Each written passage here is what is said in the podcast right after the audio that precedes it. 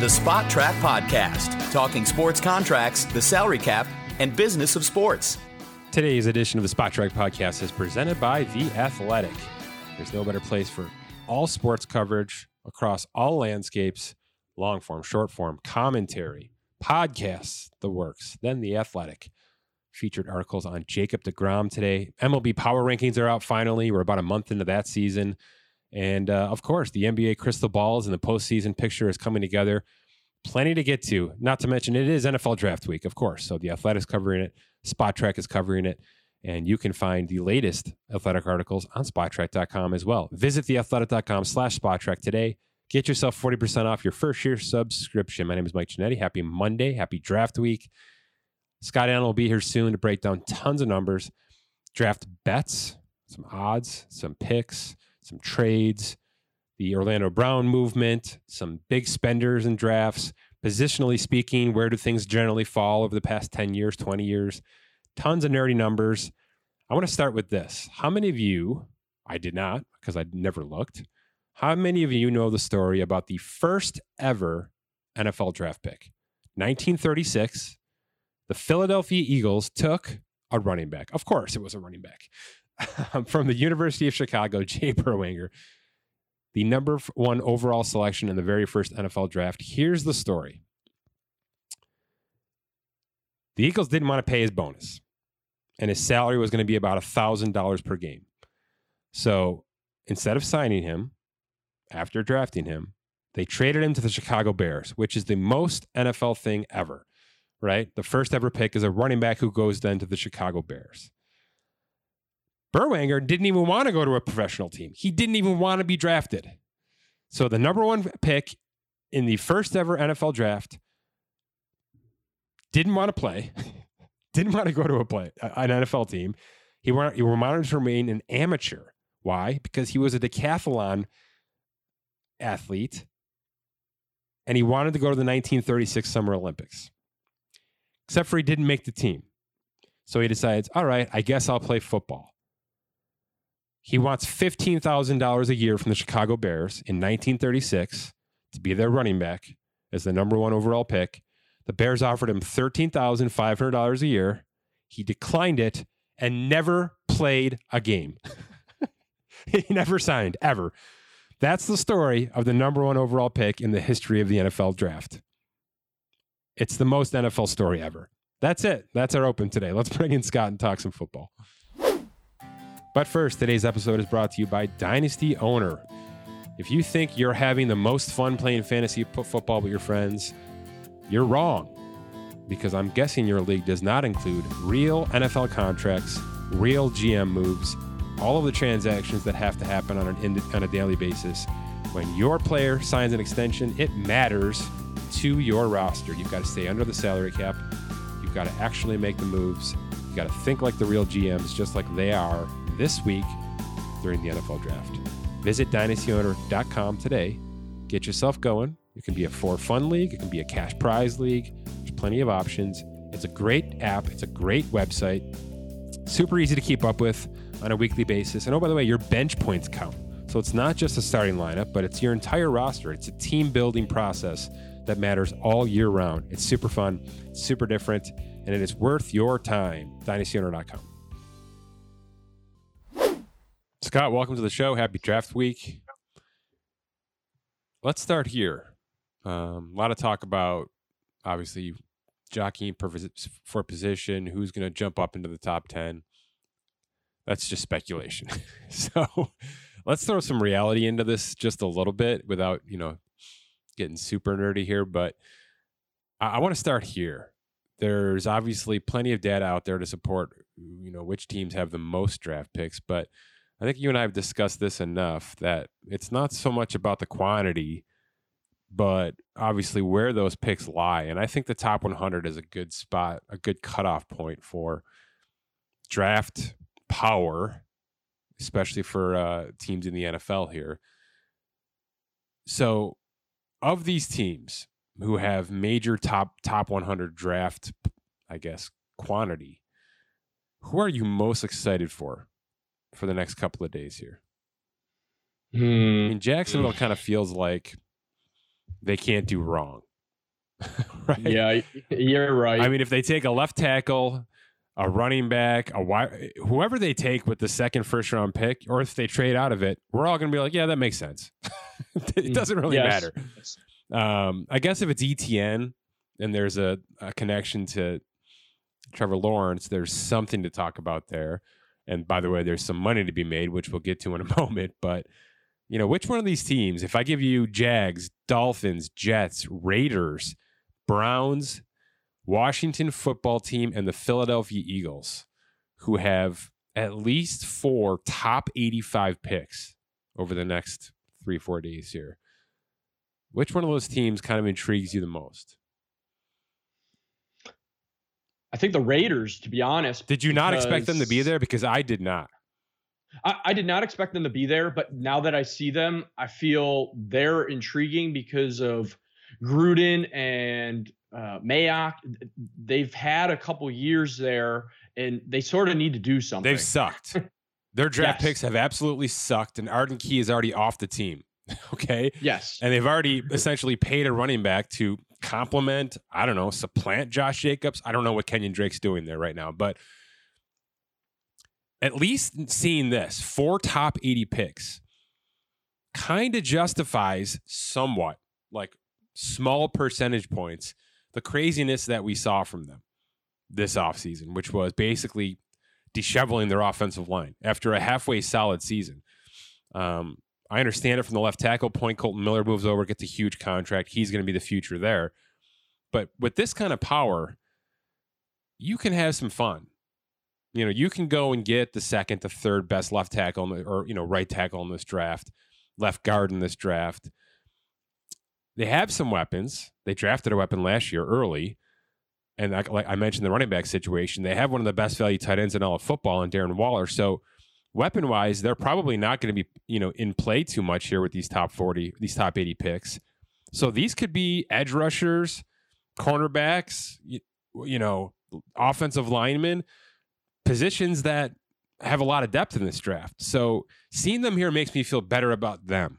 I'm not sure I'm excited about it because their drafting has been god-awful under this current regime, but I feel a little bit better about the craziness we saw from them.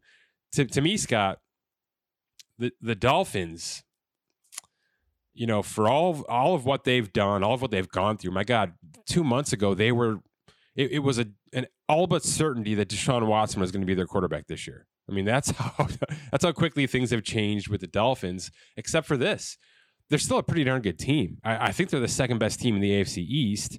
They're one of the contenders in the AFC as a whole already. There's some holes to fill, you know, the Kyle Van Noy situation. There's some easy holes to fill. You know, they're going to get one of the top pass catchers in this draft. That's going to immediately vault them into one of the better offenses in the AFC. 5 top 81 picks for a team that's already above average. That's danger. That's dangerous territory. You know, if they hit 3 of those, that's a very successful situation for Miami for the next couple of seasons. So I look especially at them as having two. Go ahead. Especially having 2 in the top 18. I know. You know? I know. I mean, that is franchise changing. It was a very, very smart trade back. It was very smart. Yeah. And, you know, you can talk about the fact that, you know, maybe they miss out on Kyle Pitts because of where they are. And that stinks. Yeah. You know, I think that's probably going to be a regret at some point. But they're going to be in the Chase Waddle conversation, and that should be enough because that team is, like I said, above average already. Already some smart moves from them. I expect a couple of flashy names to come on that roster, and they should be right there. And speaking of which, I put 1A as the Browns. I mean, the Browns have had successful offensive drafts now for the past couple of seasons. They've acquired the right players via trade, which, you know, I'm kind of a geek for. I think that's the right approach for teams that smell success but aren't quite there yet. And instead of throwing Hail Marys or trading way up into drafts to try to get one guy, just poach somebody off a roster. You know, overpay in terms of draft trade compensation and go get a proven entity, which the Browns have done now in a couple of different instances. And I don't think they're done. I think there's still room to do that if they want to move on from an Njoku or a player like that. So I like the fact that they've got four top 81s. You know, obviously they're in the low 20s in terms of their first pick, but they made three really great defensive acquisitions this offseason in John Johnson, Troy Hill, and Jadeveon Clowney, who are just going to add depth and production to that defense. You know, that's a team right there, Scott, where if they have a guy, right? Like, what if Kyle Pitts is their guy and they decide, you know what? That's it. That's the one piece we want to pull out of 2021 right now. And they forfeit their entire draft to go and get him from Atlanta. Is that the dumbest thing in the world for Cleveland to do that? No, I don't think so either. And the fact that we've heard nothing from them makes me think maybe they're thinking about something like this. In one of the notes that I wrote down here to remember, so I would remember to bring it up, was, don't you feel that this draft is a draft that teams should trade up if they feel that there is a guy that they must have because of a down cap year? Sure. This draft is actually value compared to what the next couple drafts are going to be, because we know that the cap is most likely going to go up, and then that media money is going to come in and it's going to go up even more. So this draft, I feel like, is a massive value draft. And if you have a guy like Pitts that you feel is going to put you over the hump to get either into the playoffs or deep or get to the Super Bowl, now is the draft to do that. Yeah. In terms of the rookie wage scale, it's basically the 2018 draft, right? Yes. Yeah. It's the Baker draft. So yeah, you're shaving a couple of million off right there just because of the cap deficiency. So there's no question that, you know, from a financial standpoint, over the next 4 to 5 seasons, your first round picks are going to be extra special value. Couple of notable teams here. The Chargers have 4 top 97s. This is the team I feel least positive about. To me, they're saying all the wrong things right now. They hit lightning in a bottle with their quarterback. They brought in an offensive lineman who they were paid for. It's fine. I mean, that's one way to do it, you know, free agent spending. I just don't think this team does enough on a regular basis. And this is a new regime. This is not the same old Chargers. So I think that they've limped into 2021 subsequently. I don't love their weapon set. They just kind of let Hunter Henry walk off into the darkness. They didn't replace him, in my opinion. So they've got work to do, and they have a very important first Thursday and Friday, in my opinion, to sort of get themselves back in the conversation of having a roster that's worthy of having Justin Herbert, because to me, they're trending more towards a Sam Darnold situation than they are a Josh Allen situation right now. So that's something to keep an eye on, that I don't feel great about them. I don't think I feel strong enough about the Dallas Cowboys. Where are you with this team? Because don't you feel like the drama surrounding this team is kind of self-imposed? Right. If you just look at the roster, and you know they're going to take a cornerback, number 10, which they're going to take a cornerback. Doesn't that just put them in, I mean, light years ahead of everybody else in that NFC East, in your opinion? Mm-hmm. I don't know about light years. I do like what Washington has done, and if they can figure out that quarterback situation for the long term. Well, that's it though. Think about the rest of the division from a quarterback standpoint, Scott. Yeah, but look at what happened last year. You know, a fluke thing of Dak. Yeah. You know, the Carson Wentz debacle. You know, Saquon was not there from a running back standpoint for the Giants, which doesn't help Daniel Jones to a certain extent. So a lot could happen. You know, Fitz could come in there and win them 7 games, and then whoever else comes in, maybe they draft a quarterback in this draft, and we go from there. So I think in looking at what Dallas has as their draft, they have picks in every round, but they're very heavy on the back end.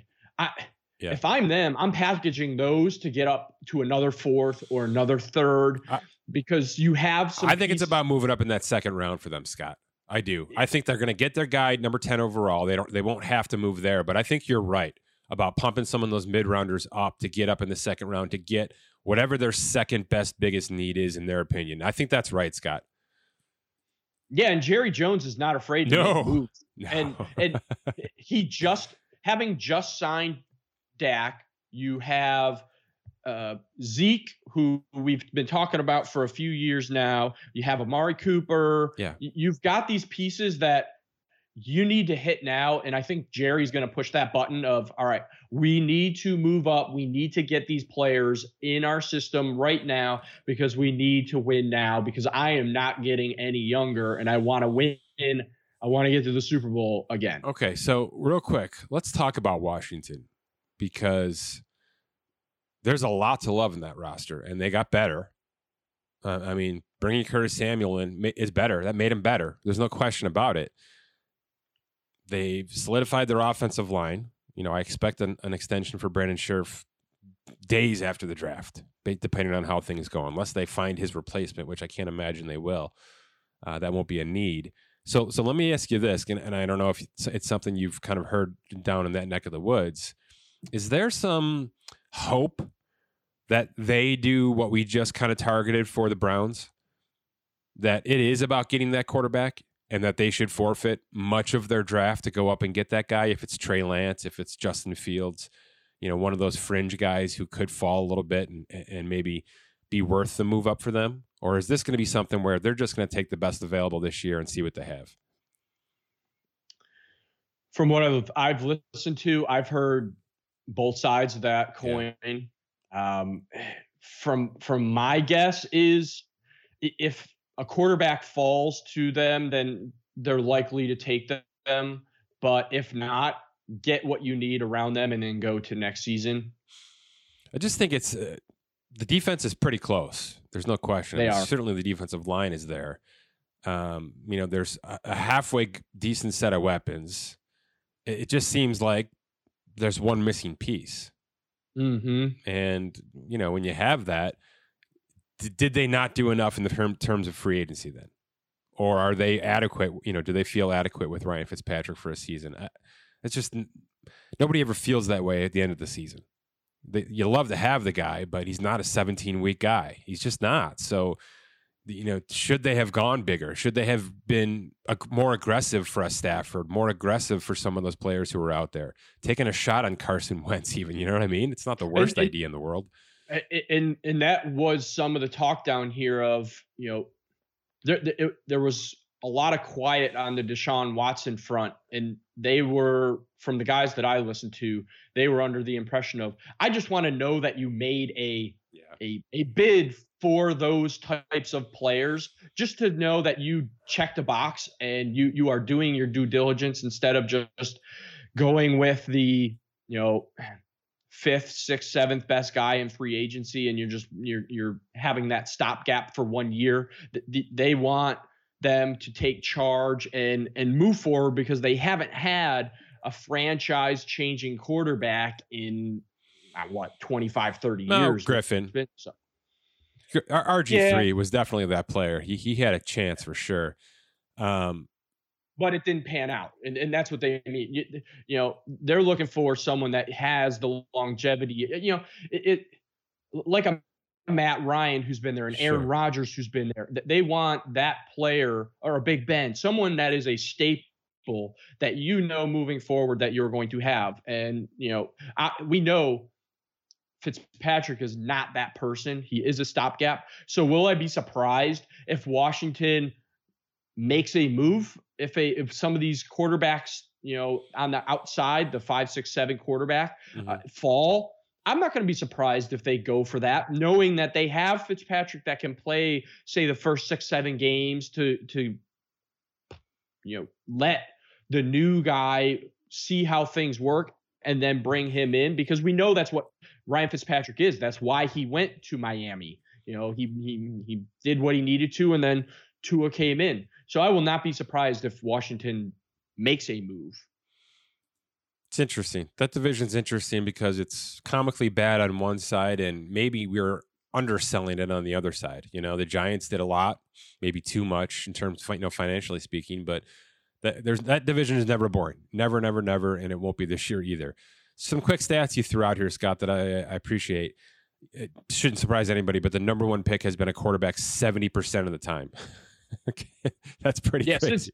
Since the 2011 rookie scale came in. So I based it off of that rookie scale because of the, the modulation. The finances are built in. So, I found that interesting. 70% last three have been quarterbacks. That number two slot, 40% of quarterbacks. But the last 2 years have been defensive ends. So we pretty much think and know that it's going to be a quarterback this year in number two slot. Number three slot has been heavy on defensive end, but the last 3 years have been quarterback, defensive end, and then quarterback. So, and then I really found this interesting, that fourth spot, because we've been hearing there is that chance of if Atlanta goes out or Atlanta takes a quarterback in that fourth spot, there has not been a quarterback drafted in this rookie scale era. Wow. It's been heavy of offensive line and wide receiver, 30% for each of them. So I found that interesting that no quarterback has been drafted. So that's consistently been kind of the turning point pick. Yes. Yeah. It has. And it will be this year as well, all intents. The highest pick a tight end has been taken is sixth overall. Do you know who that is off the top of your head? And that's overall through history. Forever? I believe it was forever. And that is Kellen Winslow Jr. and I believe Vernon Davis was the other one. Yeah, wow. So it's I imagine that record gets broken this year. That seems like a slam dunk either at 4 or 5. I guess it could be 6. And actually, let's focus our attention on what could be, Scott, because, nothing can happen without gambling being involved anymore. It's just the way we are. And these leagues are directly tied at the hip to many of these sports books. So there's plenty of intricate odds out there for the upcoming draft. I hope you have taken some time to look at some of these because you can get down a rabbit hole pretty darn quickly on however you want to kind of manipulate this thing. So, I mean, for instance, if you just want to lose some money, did you see the odds on Trevor Lawrence being the number 1 pick? No, I did not. Looking minus, for it right now. Minus 100,000. Wow. Holy cow. I'm going to guess there's not much action on that one. That's about as good of a slam dunk as you can get. Zach Wilson is plus. I mean, it's not even worth looking at it. So let's move to number 3. This 49ers pick that they gave up heaven and hell to get to. There's a report this morning from the NFL Network guys that they're talking to Mac Jones and Trey Lance. And they've been talking to those two repeatedly. So according to NFL Network, that's what the number 3 pick is down to. And what have we been preaching every show for the last month?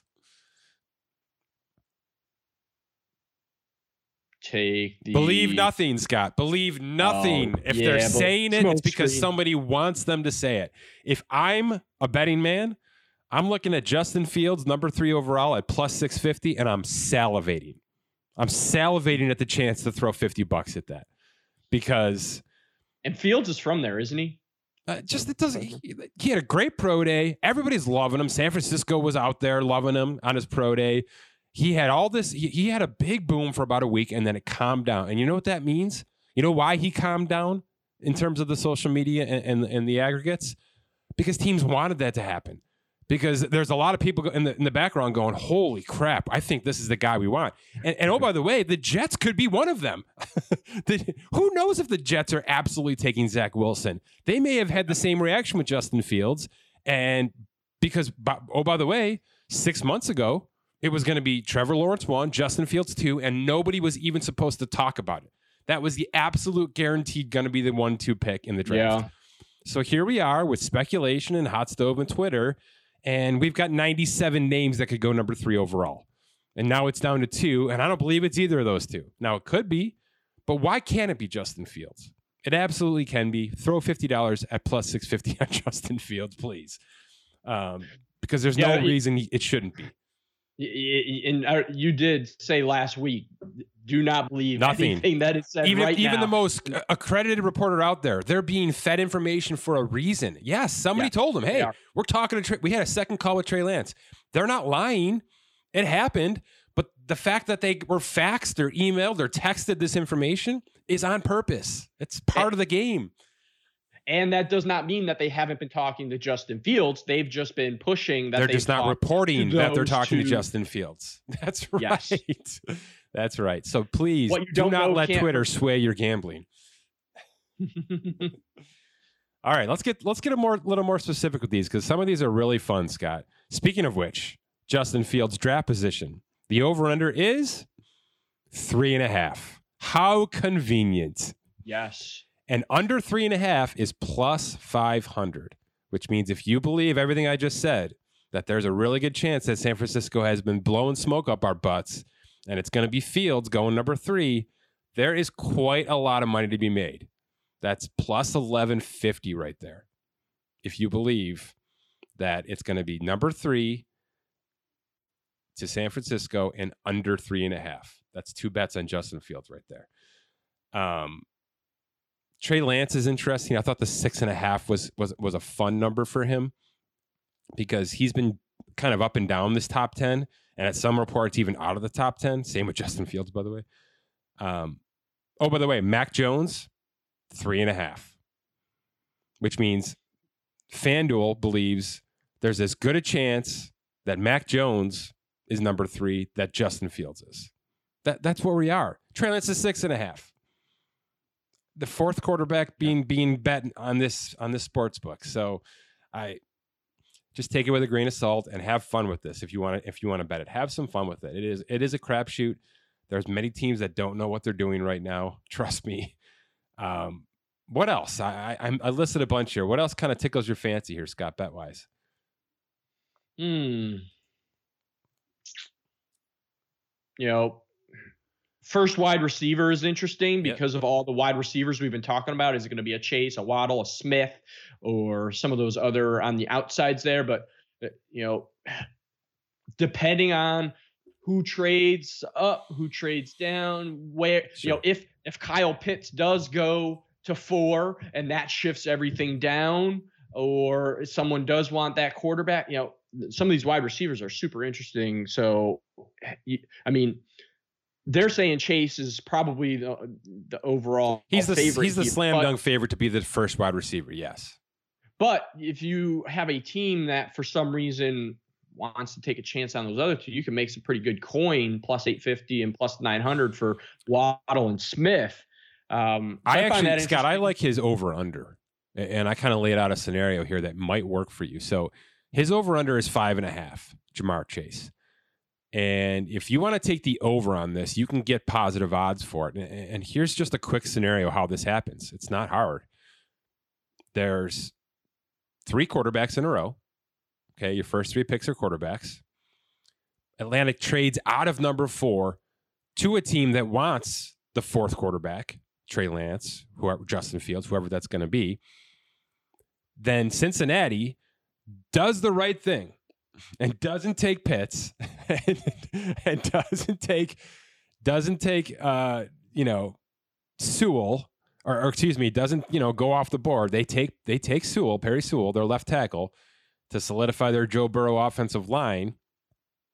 And then Jamar Chase goes number 6 or even number 7 if Kyle Pitts is still there, right? If that means Kyle Pitts falls to 6 in Miami's lap, then Chase is now 7th, 8th, wherever. So, in other words, Chase is almost a lock to go over if 4 quarterbacks are taken early.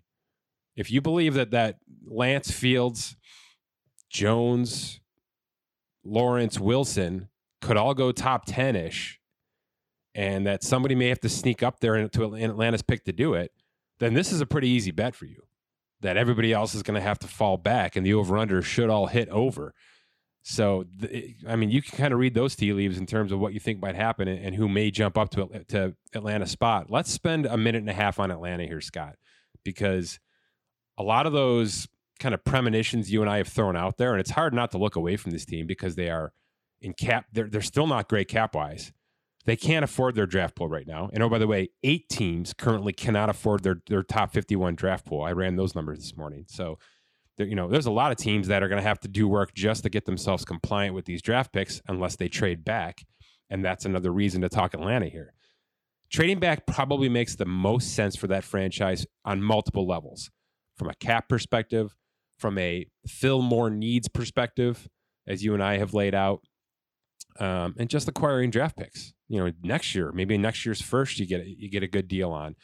There's just a lot of good reasons to do it. Here's a reason why I think they probably aren't going to do it. The report this morning, again, not an accident, something that I have talked about since December when I first launched my roster bubble report, and the name I put at the top of the list and the picture I put on top of the article was Julio Jones, because Julio Jones, he doesn't want to be here for a rebuild. Doesn't deserve to be here for a rebuild. And yes, I understand Matt Ryan's probably going to be the quarterback this year because of his contract and because he's still got some life left in him. But it is the right time to move on from Julio Jones. And that time is June 2nd. That time is post June 1st when you can get some cap relief in doing so. It's not a lot of cap relief.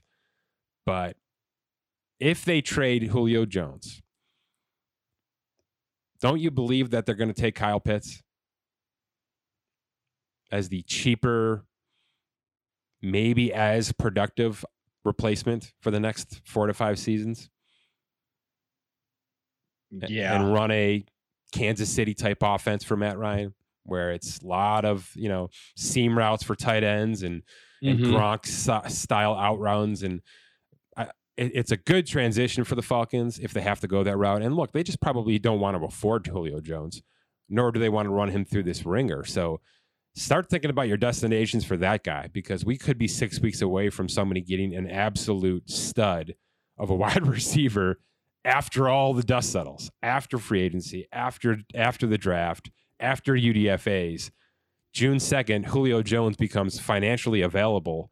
Who does that benefit? You know what I mean? Which contender looks at that and says, holy God, we got to get this done? If you're a team, do you pull a trade now, sort of like Kansas City did with Baltimore, which I know we're gonna get to, yeah, for the offensive line? Do you make that trade now for Julio if you're a team that's in the back end of the first round or in the second round, knowing that you're getting that experience? And we talked about this, making these trades for the players instead of for these draft picks because of the experience and everything that goes along with it. Is there any chance that happens on draft day, or you think it's more likely that they'll sit pat, they'll do their draft, take a Pitts, or even if they get out of 4 and take one of these wide receivers to replace Julio and then trade Julio after the draft? I think they'd love to include Julio as part of the draft conversation. They can't do it, Scott. If they trade him before June 1st, they will lose $200,000 in cap space. So a post June 1st trade of Julio clears them $15.3 million. They need it, and that's the route they will go if they trade him. I'm not saying it's happening. I'm saying that's what I've been looking at now for almost 6 months, truly, is, hey, there's an out here on Julio Jones, and if the Falcons are going to be bad again, or even forcibly bad, you know, there was a chance that they were going to rip up Matt Ryan before they restructured him. So I've been identifying this for a while. I think it is the right time for him. I just can't put my finger on a team. Yeah. Who's going to flex for Julio Jones? Because it is going to be, it's still 15 plus cap and cash to get him this year. You could restructure that, I guess. But and then there's a $2 million guaranteed next year. It's basically nothing. It's basically a 1-year deal. So every contender's in, including guess who? Kansas City. Of course. Yeah. Of course they're in. Absolutely. Of course. Because outside of Hill and Kelsey. Yeah. It's Hardman and Pringle and some nice players, but my goodness, you throw this baller in. Yeah, you get a Hula. You know, you make a great point with that cap space, because having to wait until June 1st to actually apply that June 1st, cap help, they would not necessarily be able to sign their draft picks until then because of, you know, juggling, not going over the cap. You're going to see, Scott, like this year, a lot of draft picks signed like the end of July because teams need time to figure it out and move some money around and restructure and whatever it's going to take. So there's going to be a lot of late play like that. But Scott, it's not an accident that Monday, April 26th, the Julio Jones trade rumors are hit the internet. No, it's not an accident. No, they want everybody who's thinking wide receiver in this draft to pull back and be like, well, now what the hell do we do? Do we go for the fourth wide receiver in this draft, or do we stockpile defensive players, move some assets around, and get ourselves positioned to acquire Julio Jones? Like, for instance, is that smoke screen though too? Yeah, it is, but it isn't. Even if it is, it's calculated. You want every team in the league now to second guess what they're doing this week because this guy may be sitting there June 2nd, and you want to have assets, you know, kind of stockpiled for it. It could even be one of these picks. What if it is Kyle Pitts? You know what I mean? Mm-hmm. What if they want to acquire Kyle Pitts for Julio Jones on June 2nd from whoever drafts him? That's possible. It's doable.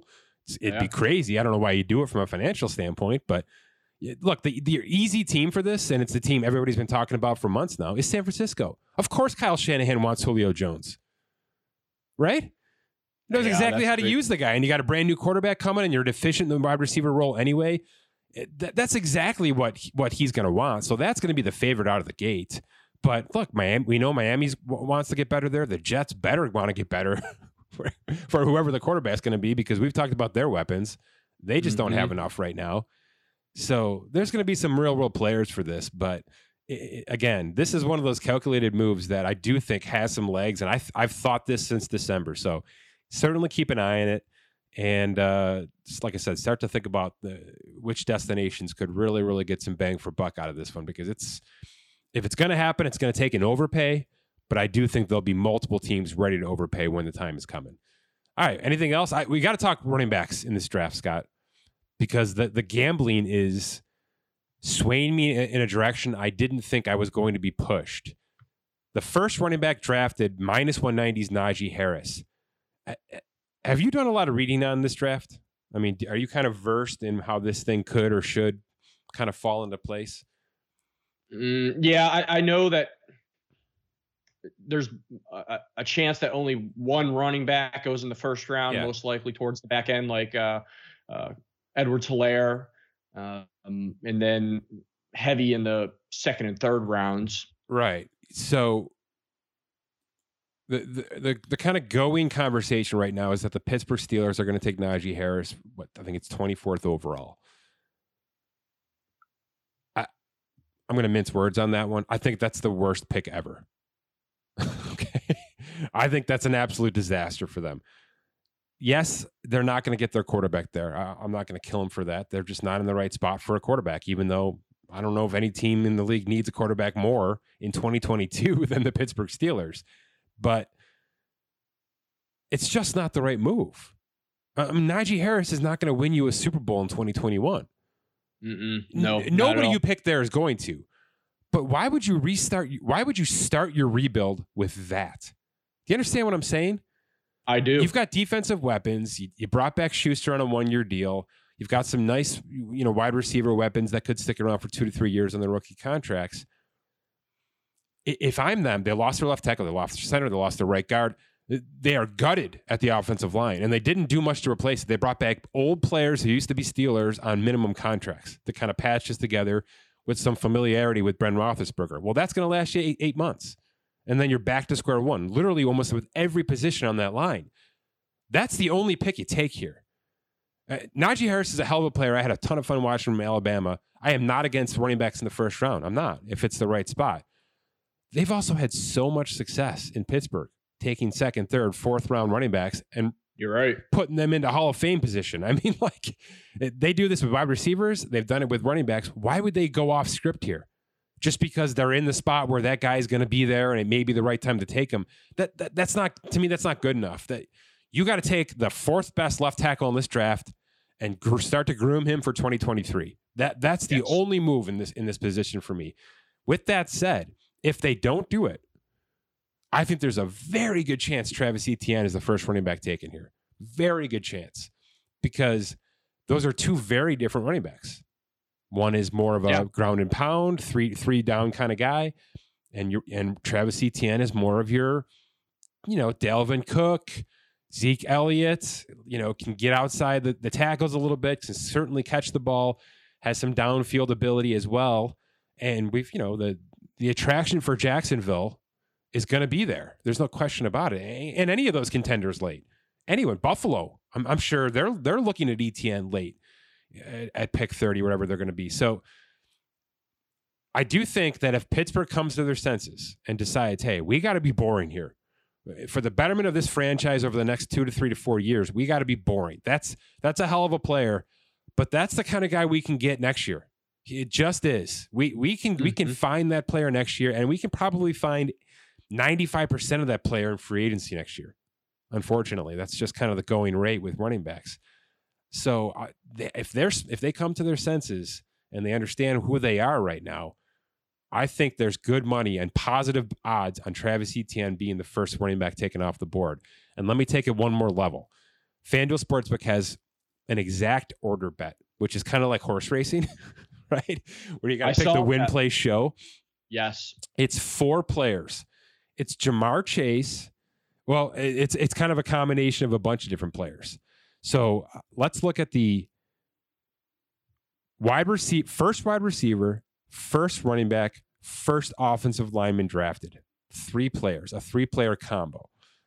If you believe everything I just said, and there's probably not many of you out there, and you also believe that Chase will go first in terms of wide receivers, which is like the overwhelming favorite, and that Penei Sewell is going to be your top offensive lineman, which I can't believe. Has anybody heard otherwise at all? I mean, nope. That seems like the second biggest slam dunk in the draft outside of Trevor Lawrence.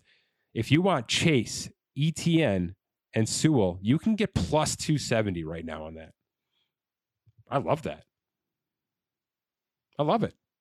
All you have to do is hope that Najee Harris slips and you win more than double your money. So that to me is another one of those bets I absolutely take right now if I'm sitting with $50 in my hand. What else, Scott? I know you got a bunch of numbers here. Let's kind of wrap up the draft coverage here. Yeah, I looked at positional spending over this rookie scale. I mean, we're dealing with 10 years already. It's crazy as it is. I just wanted to see where the bulk of the spending on average was. Obviously, there's only been 114 quarterbacks drafted since 2011, but they've averaged $7.7 million in total value as far as the contract. And obviously that's because we get heavy in the 1, 2, 3 slots of the quarterback. Wide receiver averaged $4.3 million. Which is interesting because there's depth there. I mean, there's over 300 drafted players. So to have that high of an average salary is pretty crazy. It is. Then you've got running back and tight end, which were very close to each other. Running back was at $3.9 million for 211 players. Tight end was $3.6 million for 138 players drafted. So very close between that tight end and running back when you think of the scope of 10 years worth of value. So then I looked at offensive line. So there are 419 players drafted for an average value of $4.5 million. And then I looked at defensive tackle versus defensive end. So defensive tackle had almost $4.7 million versus D end at $5.1 million. So on the defensive line, more so the defensive ends are making more by about $500,000 on average. And then to finish it off, I looked at the linebackers. They were at $4.2 million for 366 players versus cornerback, which is $4.4 million. And it looks like I forgot safety. So if I look real quick here, I can get you safety. It's interesting that the tight end is the low bar here. to me. It is. But I guess never having a top five pick, that'll do it. You know, I mean, they just, nobody ever reaches that high. So Pitts is really going to reach a whole new level here. He really is. Yeah, he is. Safety is at $3.7 million. Okay, so right in line with the tight ends. That makes sense to me. That's kind of where we're going in terms of you're going to have a couple of players who really extend themselves, but for the most part, those are mid-round picks, and you can start to throw the running back in that conversation as well. I did some quick Twitter work yesterday while I was watching a plethora of sports, and I tracked basically the last 16 drafts and how many players positionally were drafted in the first round. And if you look at the running back situation, we peaked in 2008 when there were 5 first round running backs, and we haven't hit 4 ever since.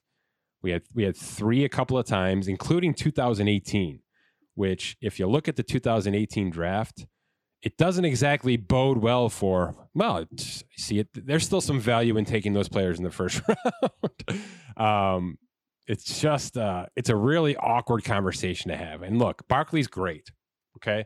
And Barkley's going to make a boatload of money. I'm not going to put that past him, but you know, Rashad Penny, Sony Michel at the back end of that draft, you think that their teams are pleased with the 10 million guarantee that they had on those contracts, even though that's not a lot of money in the grand scheme of things. That's valuable picks and $10 million of cash that they've had to spend on absolute busts. And that's unfortunate. Yes. That's unfortunate, but you just got to keep looking at the data here. The data is not lying.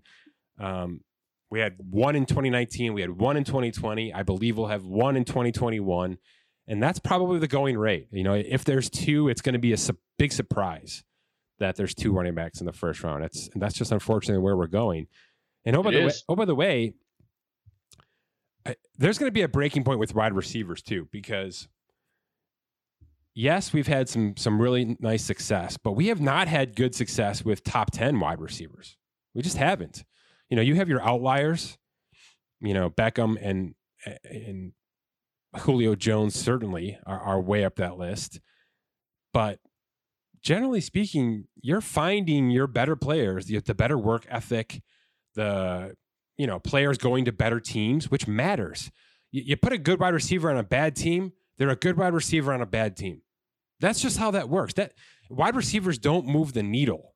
They just, you know, and there's so many things that have to happen before the wide receiver has the ability to do his job, that if those players before him that precede him in the process aren't up to snuff, up to par, then the whole thing breaks down. So while the Dolphins are ready to take that pass catcher early on, and they should because they've done their due diligence elsewhere, it's just not common. And I don't think for a lot of teams it's good business. Think about the Detroit Lions for all those years, Scott.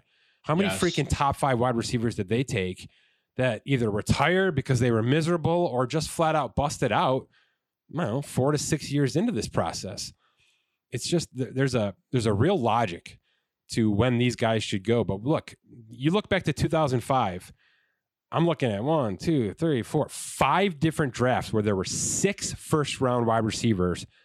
I'm pretty sure we're going to have 4 to 5 this year. I believe the over under is 4.5 on wide receivers. It is 4.5 and you can make some money on the under. So it sounds like 5 is the number for wide receivers in this first round, which is about right. But we may have 2 in the top 10. We may have a top 5. We may have, 3 in the top 10 here, which is, that's risky business, knowing what we know here. And Friday, by the way, should be a hell of a lot of defense. I mean, this is a crazily swayed offensive first round from Vegas's standpoint, from mock draft standpoint, just from common sense standpoint. So I do think that it'll be a lot of weapons on Thursday and a lot of shutdown ball stoppers on Friday, which is fine. That's just sort of how things are rolling out here.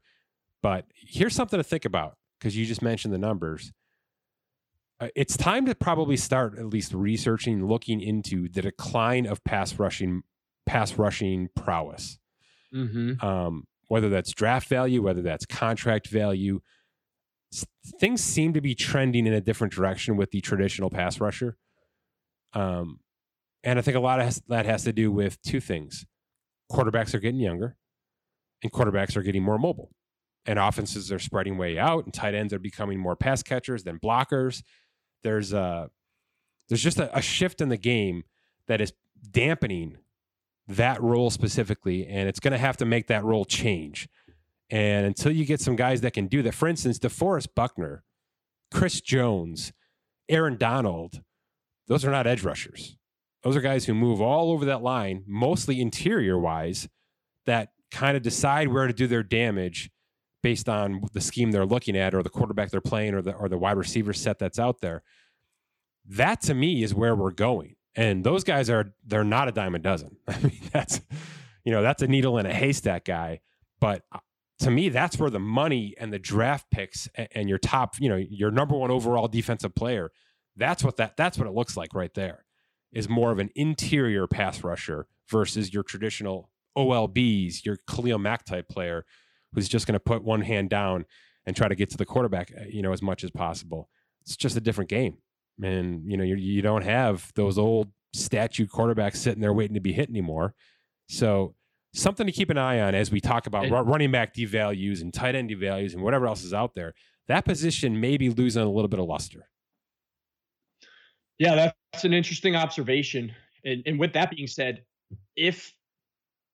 because the tight end has been devalued to a certain extent, doesn't that make it even more a slam dunk pick to go with Pitts? If you think he is that game changer at wide, he can be a pass catching wide receiver, but also be a pass blocker. And he is that game changer of a Gonzalez or he's the Kittle Kelsey Davis or the Kittle Kelsey. Yeah, we have the version of him out there right now. And those teams are wildly successful because of it. But because I'm looking at the numbers here, the lowest is tight end as far as average over this rookie scale at $3.6 million spent. So if you have that tight end, well, Scott, that's a great point. But I think it's actually a piggyback off of the conversation I was just having. Colleges, high schools who have been grooming these tight ends, they're looking at the same stuff we are. So they look at the tight end position and say, well, wait a minute. Look at what's happening there. Look what Kansas City is able to do with Travis Kelce. Look what George Kittle has turned himself into at being a nobody, essentially. And then all of a sudden he's an all-pro in the NFL. They're now grooming these players to look and feel and produce like that. So while we haven't had a top six tight end picked, we're about to. And my guess is, Scott, that there's three or four more coming that have just been taught this way. They've been taught to catch the ball like that, or they've taken basketball players or wide receivers that maybe have a little bit more, more padding in their midsection that can take a hit and said, "Hey, we're pulling you inside. You're going to be a tight end now because look at what those guys can do if they're not being guarded by shutdown cornerbacks. They're being guarded by middle linebackers or box safeties or whatever it's going to be." The game is evolving not just on this level, Scott, but it's being evolved on the educational level. So I think you're going to start to see more players like that groomed, and their value is just going to stick around. So we should see more top five tight ends as long as college football produces these kind of players. You make a great point about the vertical aspect of high school and college, and if you have those coaches that are watching the next level or next two levels, and you see that gap. And you can mold your players to fit that mold that is not there, or there is a weakness. You're going to make those players stand out even more. And I hope that we do see the tight end position start to mature in that aspect because of this wide open space game that we are going to, because that's just going to make that position better. It's going to make teams better. And it's going to make those kids, instead of saying to a kid, you're going to be a wide receiver and it's cookie cutter and you're going to go up against 500 other wide receivers that are just like you. Right. You have to stand out, especially like we've talked about this player empowerment. If you can make yourself stand out in a way that is going to, catch the eye of a college scout or an NFL scout early, we see this in basketball. All these scouts are seeing that this guy he's got a football build, but plays like a basketball player, or he's got this height and Zion. Mm-hmm. We've been we've been looking at Zion for years, and he has this different build. He's got power that we've never seen before in this body, and people were analyzing him to the nth degree. That's what we need. We need coaches and strength conditioning to look at a player and say, you may fit in this route better than that because there's 500 to 1,000 other players that look like you and are going to do the same thing. What about this even? The position just got sexier. You know what I mean? Like, your high school coach comes to you and says, hey, I know you can catch the ball with the best of them, but you're running a 4.8 right now. Okay, so you're going nowhere as a wide receiver. I want to move you to tight end. Most guys 10 years ago are growling at that. No way, I don't want to be blocking for running backs, blah, blah, blah. Well, now you got some studs out there that are kind of, running the show. They're literally running the league. George Kittle and Travis Kelce are two of the most popular players in the NFL at their positions. Both of them are decent blockers. Both of them are great offensive players. And then, of course, we have to have Gronk in this conversation, who was a do-it-all. Gronk's one of the best blocking tight ends in the history of the game. And because of his personality, there's nothing boring about that. You know what I mean? There's nothing boring about Rob Gronkowski at all in one iota. So there's something to be said about the actual players who are in those positions right now, Scott. Gronk, Kittle, Kelce. There's life. There's juice to them.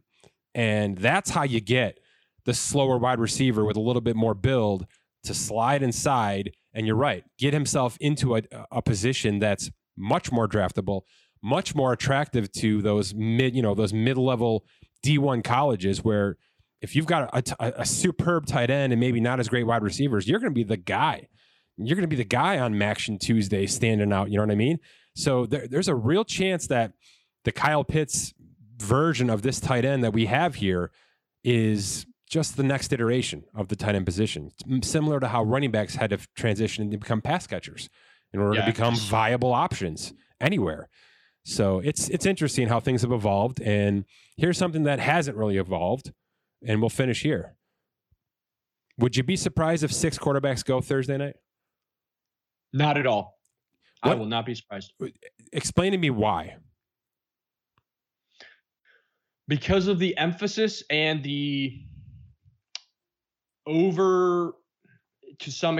overvalued aspect of that quarterback position, because every team knows that position is the single most vital position that can influence a game and win a game. So even though we know there's about a 50% chance that you're going to hit, a team is going to take that chance because it's a coin flip that if they do hit, they'll take it and they'll run with it. And then they have their quarterback for the future. And if not, they'll come back next year and they'll draft a quarterback again. And look at what Arizona did. Yeah. Rosen didn't work out, went with Murray. Murray seems to have worked out as up to this point, and they're moving on from there. And they made some trades that are going to make it better.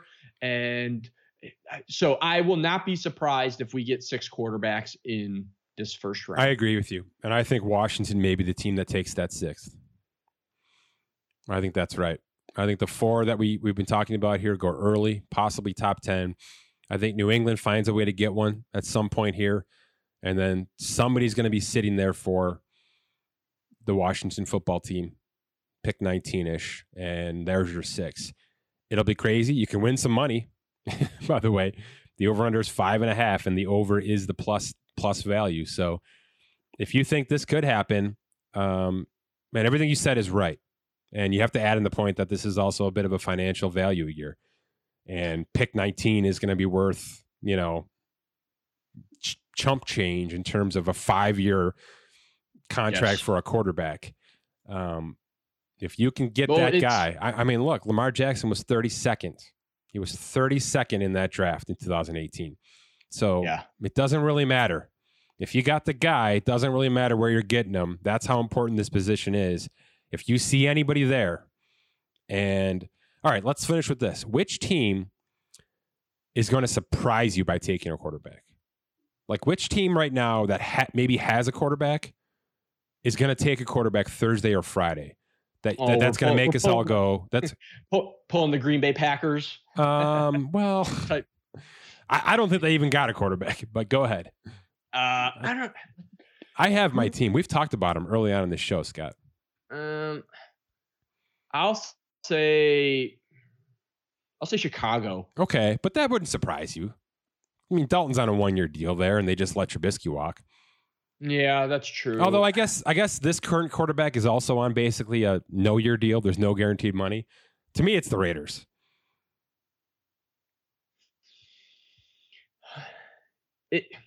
Maybe if they slip. If not, I can see them going next year. That's not how they operate. They are trading up for somebody. They are trading up for somebody. But yeah, you're right. The Raiders are a team that they make some weird picks. I remember last year we were watching and everyone was like, not even just last year. I think it was the last 2 years. We're like, what are they doing? Yeah. They just make some really weird kind of picks. I believe you're referring right to, who was it? Who was that first round pick? He's actually a nice player. But it's a player that, you know, out of the five players that the guys on TV are saying, oh, they should take one of these guys. And then it's a guy that is probably projected second round in the Cleveland Farrell. Cleveland Farrell. We're all like, what? This name isn't even on the mock draft board. He's not even there. Number 4 overall. Here is a team that I will say would. I could see them taking a quarterback. Yeah. And it's sort of a surprise would be Minnesota. Okay. That's a good one. That's a really, really good one, Scott. That's a really good one because, look, Cousins is guaranteed for 2 more years, but they may punt on that after this year.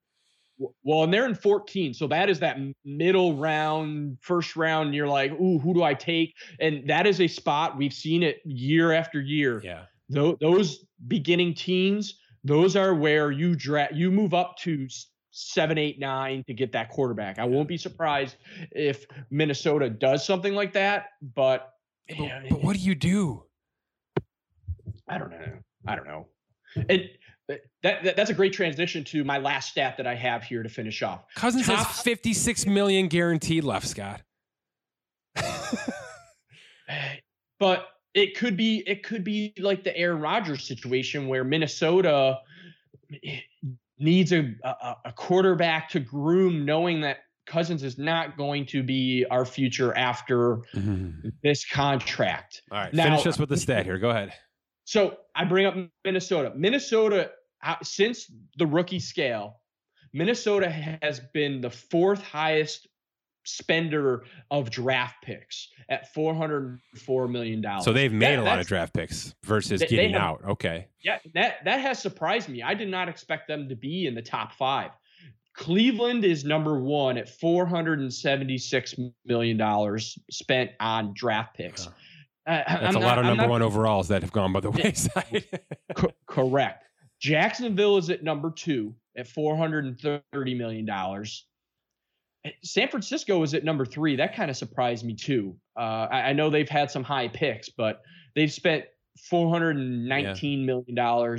And then again, Minnesota 4. Cincinnati's at 5 at $394 million. Do any of these at the bottom surprise you? New Orleans is the last team. No. Kansas City is second last, and Chicago was the third last. Well, that's because they traded up so much. They forfeited so many mid-round picks and a couple of first-round picks, and they gave away picks for Khalil Mack, right? Picks for Trubisky. Yes. I'm missing a couple of moves, but they've had they've been active. There's no question about it, and somewhat recklessly they've been active. So I guess that doesn't surprise me to see him down there. I'm surprised that New England's not down there. You know, I'm surprised that they've made, I guess they've made the majority of their second round picks, which will add up. And they like to acquire additional second and thirds and certainly from compensatory draft picks. So they're probably right in the middle where they are with everything else. 18th-ish or something. They're actually 7 from the bottom. Okay. So 25th. Okay. Does New England draft a quarterback or acquire Jimmy Garoppolo? Is this a smokescreen or is this a serious question? That's an absolutely serious question. Or do they do none of that? Is Cam Newton the guy? Basically non-competed against this year. Is he the guy?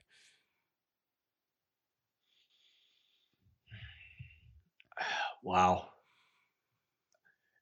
There's no way. They absolutely have a chance to get Garoppolo. I mean, that's a real thing. It is a real thing. I think it's not. It won't be a. Oh wow, this is hard because if San Francisco takes a quarterback, you could wait to see how things look in training camp, and then you could flip Garoppolo to say New England if you wanted to. But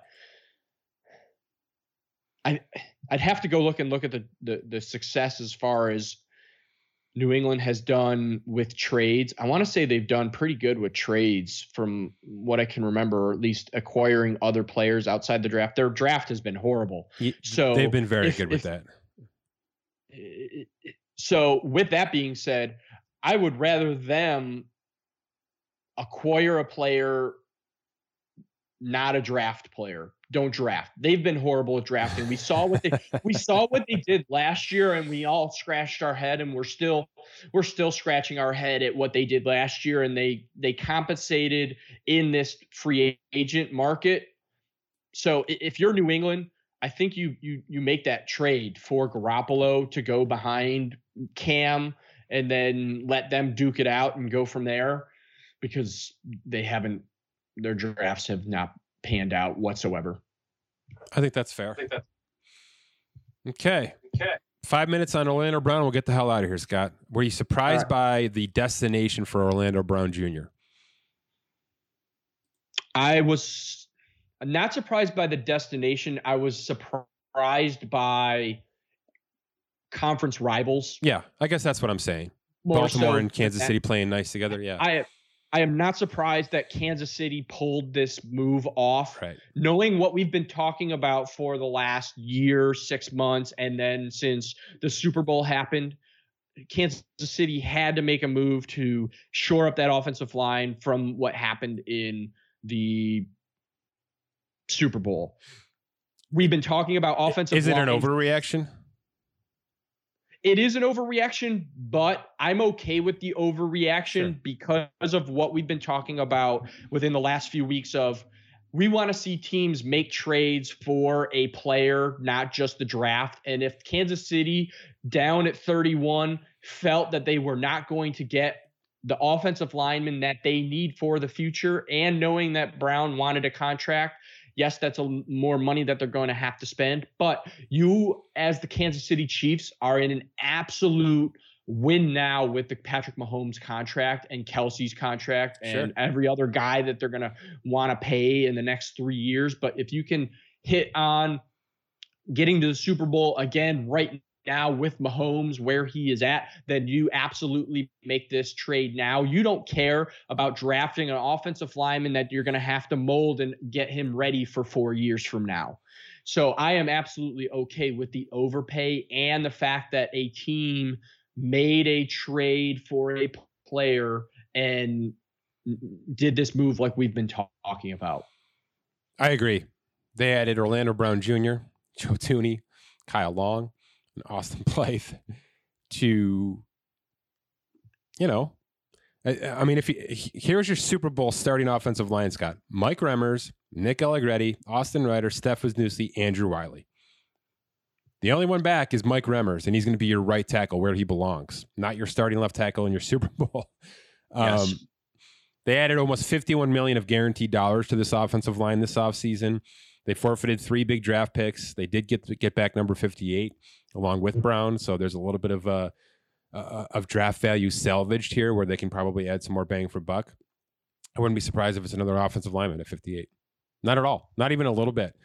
You know, they could use some secondary help, so they're probably going to focus much of their draft there, but it's a overreaction in the best place possible. Yes, absolutely. You just can't have enough. The proof is in the pudding.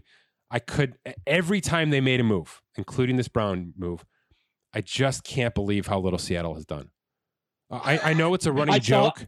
I saw your tweet. Yeah, and I know it's a running joke with this Russell Wilson stuff because people are calling him a crybaby or whatever you want. They just don't do this. At no point in time. Look, we can talk about how important the quarterback is until we're blue in the face. The fact of the matter is, it's unarguable how important this position is. It's not even close. To me, it's not even close the most important position in all of sports anywhere. better than hockey, goalie. It is the single most important position in sports.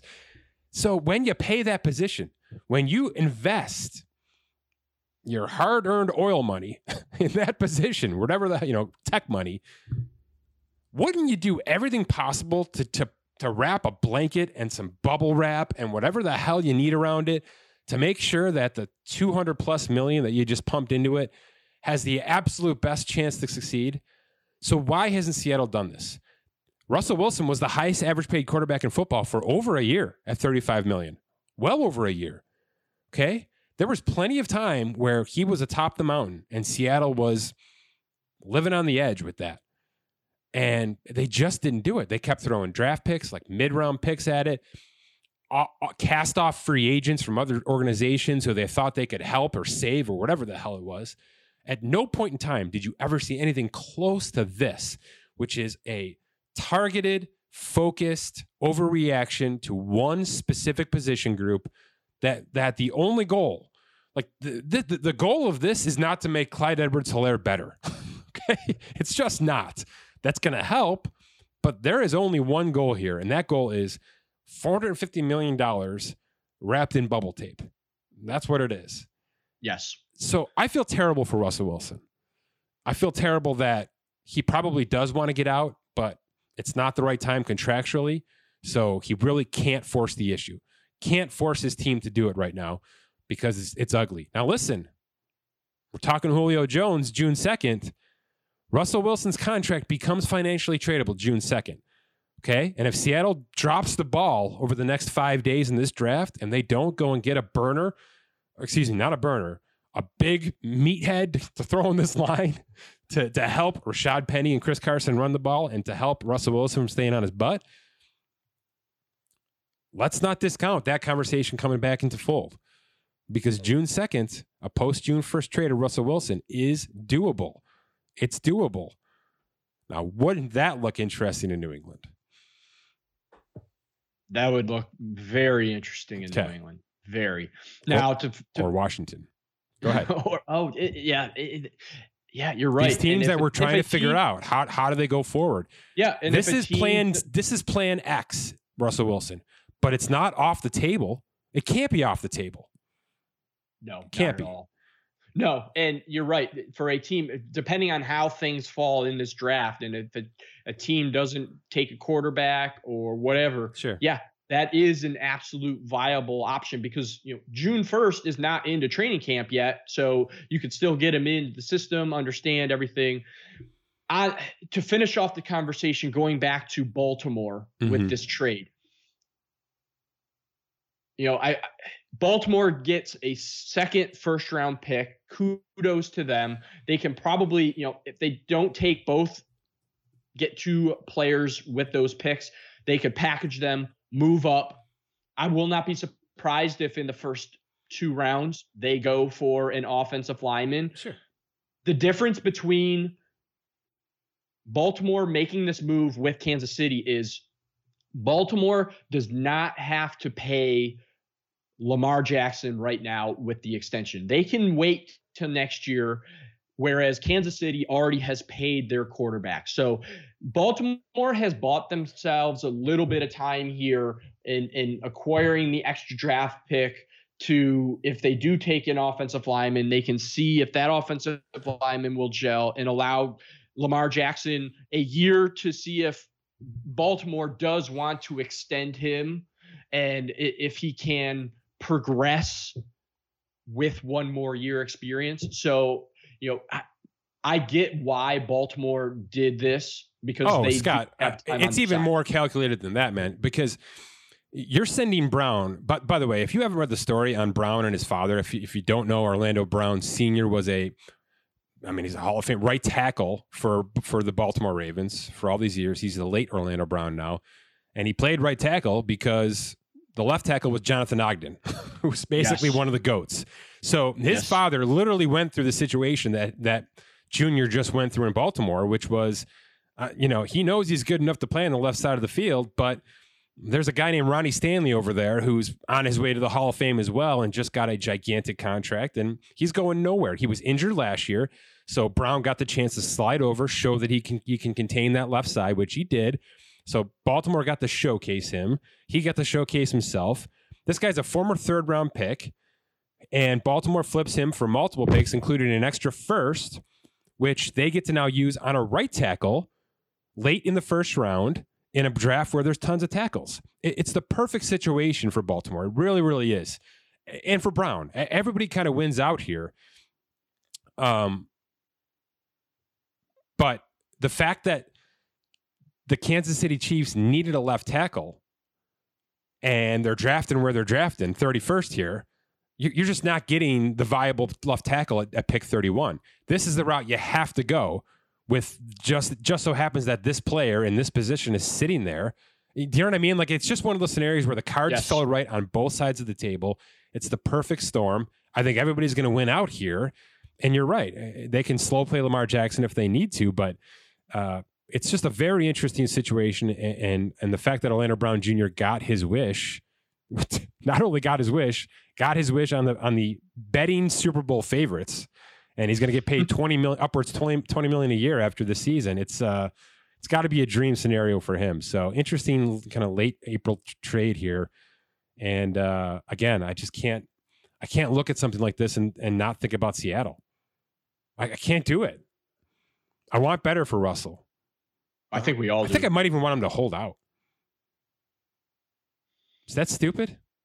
Not at all. Not at all. Especially knowing what we just talked about 5 minutes ago with all the teams of possible trading up for a quarterback, or are they going to take a quarterback? There's still teams that have question marks, so especially for the future. I mean, what if the Raiders just said, we'll give you Carr and 3 firsts? Now you got a viable quarterback for this year in Carr. You can do whatever you want with them. His contract's basically null and void. And then you go figure out the rest of your team. We're going to take Russell and not have to worry about taking shitty first-round picks from here out. If I'm Wilson... He already said the Raiders were on his list. Raiders were on his list. But my question is their offensive line... You know better than me. Is their offensive line better than what Seattle has right now? It was tenable last year. They ripped it up. Their left tackle is going to be good. They're okay. It's okay. I'll take okay. If it's an upgrade over Seattle, then I'm okay with that. Then if you're Las Vegas and you want to have that splash, I would rather Las Vegas make that move than take some goofy pick that we just talked about. I think that's right. Well, I think that's right. I think they would too, Scott. All right, good stuff. My thanks to The Athletic, where much of this information came from. TheAthletic.com/spot trek. Get yourself 40% off. Get yourself over to DynastyOwner.com. It's time for fantasy football with real NFL contracts, real average salaries. It's difficult. It's fun. It's complicated. It's a lot of work. And that's just how you super fantasy nerds love it. DynastyOwner.com today. For Scott Allen, my name is Mike Giannotti. Thanks for listening to this edition of the Spot Trek Podcast.